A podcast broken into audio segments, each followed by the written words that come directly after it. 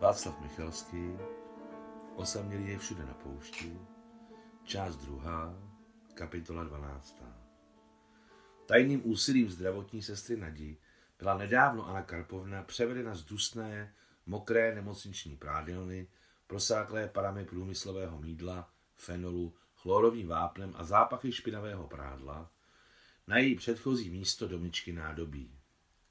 Do zátiší mezi dvěma mohutnými duby, kde bez ohledu na válku spokojeně žili starý vlkoda chlopčik, kočky amazonky Tusia, Musia, Marisia a Pánočka, Ježek Maloj a také jediné z koťat, které zbylo a mělo zde trvalé bydliště.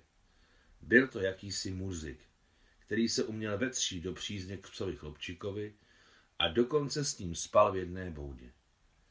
Nadia viděla, že 60-leté Aně Karpovně je v prádelně těžko a aniž by to komukoliv řekla, obrátila se na náčelníka personálního oddělení s prozbou převést mámu držitelky vyznamenání Saši Haluško z prádelny domičky nádobí. Nadia se vůbec ráda směrem nahoru předváděla. Byla šetrná a odvážná ve svých neřídkých požadavcích, o to více, že nikdy neprosila za sebe. Ona to i řekla. Ivane Ignatěviči, neprosím za sebe, ale teta Nuse je takový člověk, který si nikdy na nic nebude stěžovat. Dobrá, souhlasil vedoucí personálního, ten samý opilec a sečtělý člověk, kterého Sašenka praštila po hlavě prázdnou brašnou, když jí navrhl sbírat informace o Rejevském. Je dobře, že jsi to řekla, to je správné. Jen, Ivane Ignatěviči, kdybyste mohl za sebe, o mě nemluvte. Ona by nadávala. S dojetím v hlase poprosila Nadia. Čímž vlastní šlechetností dojela náčelnictvo. Praští toho taškou po hlavě a on si to nepamatuje. Jak se tedy říká, syn není zodpovědný za otce a o to víc matka za dceru. Na pohled prostoučká a v debatách nekomplikovaná Nadia byla vrozeným psychologem což jí v budoucnosti velmi pomohlo. V jednu odpoledne přinesla Nadia balíček, který zásobovač předal do vlastních rukou.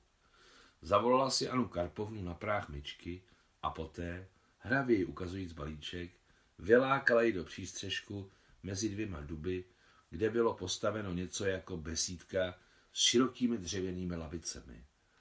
Anna Karpovna měla rozpařené, mokré ruce a ukázala Nadě očima, otevři ho a čti. Hele, tady jsou fotografie, toto Aňo, podívejte, a dopis. Mám ho nejdřív přečíst? Anna Karpovna kývla na souhlas. Ne, Sašenka se netrefila. Když Nadia přečetla mámě dopis, slzy se jí sami sebou vyvalily z očí. Naději ji objela a společně si poplakali. Potom Nadia utřela Aně Karpovně oči svým kapesníkem a začali si dychtivě prohlížet fotografie. Takový krásný muž, hezkého si Sašula utrhla, byla uchvácena Nadia. Kam se hrabe náš Révský? Teto Aňo, dovolíte mi ukázat je našim? Anna Karpovna zrozpačitila, protože z ní málem vypadlo rusky. Samozřejmě, Naděnko, jdi a ukaž jim je. Tak mohu je ukázat? Anna Karpovna kývla. Nadia hned všechny fotky schrábla, kromě jedné, která zůstala ležet spolu s dopisem a obálkou na suché, široké lavici a odnesla je do budovy. Anna Karpovna si pečlivě otřela ruce o prádlo pod kostkovanou zástěrou, přečetla si Sašin dopis, utvrdila se, že je všechno pravda. Schovala si lístek na prsou a začala si projíždět fotografii, na které byla Saša a Dam vyfoceni zblízka. Viděla, že je dcera šťastná. A Adam? Vypadá to, že je taky šťastný. Ano, krásný člověk. A soudě podle tváře chytrý. Ale můj bože, jaký má oči. Dalo by se říci smutné, ale to není přesné. Je vhodnější slovo, ale o něm se mi ani nechce přemýšlet. Není jasné, jakou mají barvu? Asi modré. Poláci mývají modré oči. Dej bože, aby se jim dařilo. Musí jít do kostela a zapálit svíčky za jejich zdraví. Půjdu dnes hned po směně. Anna Karpovna přemýšlela o mnoha dalších věcech a na mnohé si vzpomněla během těch 20 minut, co Naděja nebyla přítomná. Vzpomněla si na šílený svému osudu ponechaný dav na molu sevastopolské zátoky, na tu masu lidí, doslova vřící v pekelném kotli, ze kterého se nebylo možné dostat, a na sebe nešťastnou, položivou, s drobečkem sršenkou v náručí. Držel svoji mladší dcerku pevně jako poslední baštu svého života a ta, neznámo proč, ani neplakala, ani nekřičela jako jiné děti okolo. Dav je hrozná síla, tak náhle a nevratně se s Mášenkou ztratili. Jak rozházel námořníky, co jí pomáhali s jejími věcmi.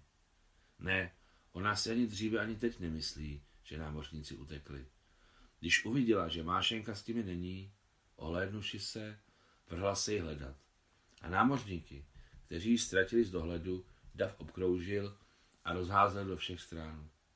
Kdo někdy pobýval ve střevě mnoha tisícového davu, ten na to nikdy nezapomene. V noci, když byly všechny parníky připraveny k odplutí, odtaženy na rejdu a již nebyla naděje na nic, vyhodilo ji to z davu na kraj volného prostranství polomrtvou se sašenkou v dřevěných rukách.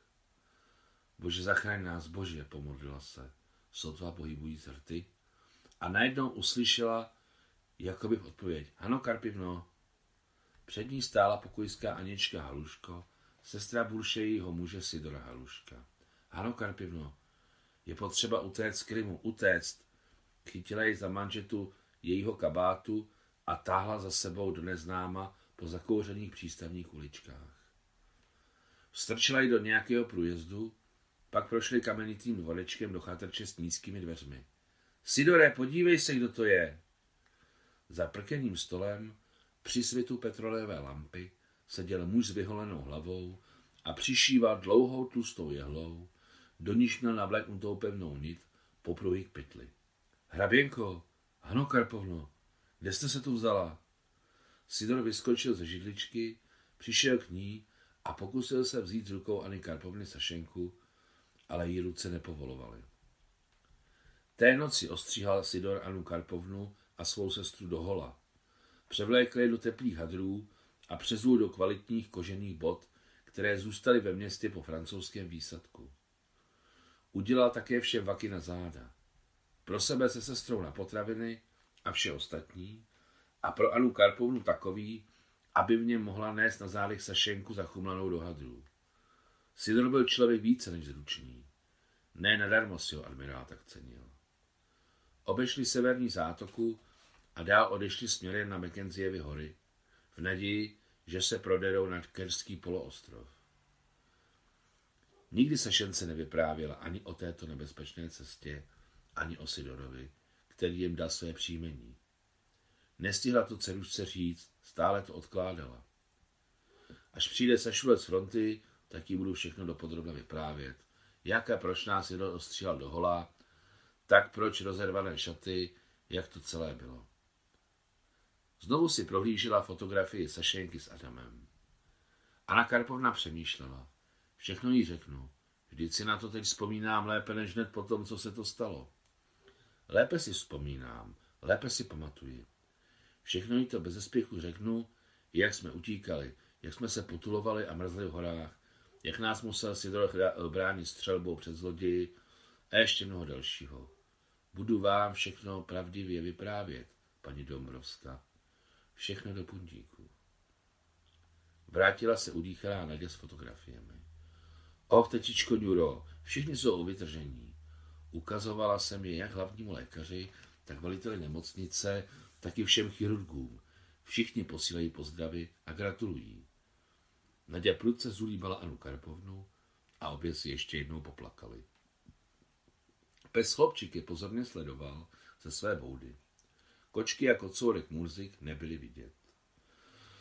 Anna Karpovna se nestihla zúčastnit mše, ale i tak tam zůstala ještě spousta lidí. Koupila tři tenké svíčky a postupně je postavila na zdraví sluhy božího Marii, sluhy božího Alexandry a sluhy božího Adama. První dvě svíčky hořely rovným a čistým plamenem, ale třetí zhasla. Anna Karpovna ji zapálila ještě jednou. Svíčka zaprskala a zhasla. Zapala svíci po třetí, ale zase jí to svouklo. Konec 12. kapitoly.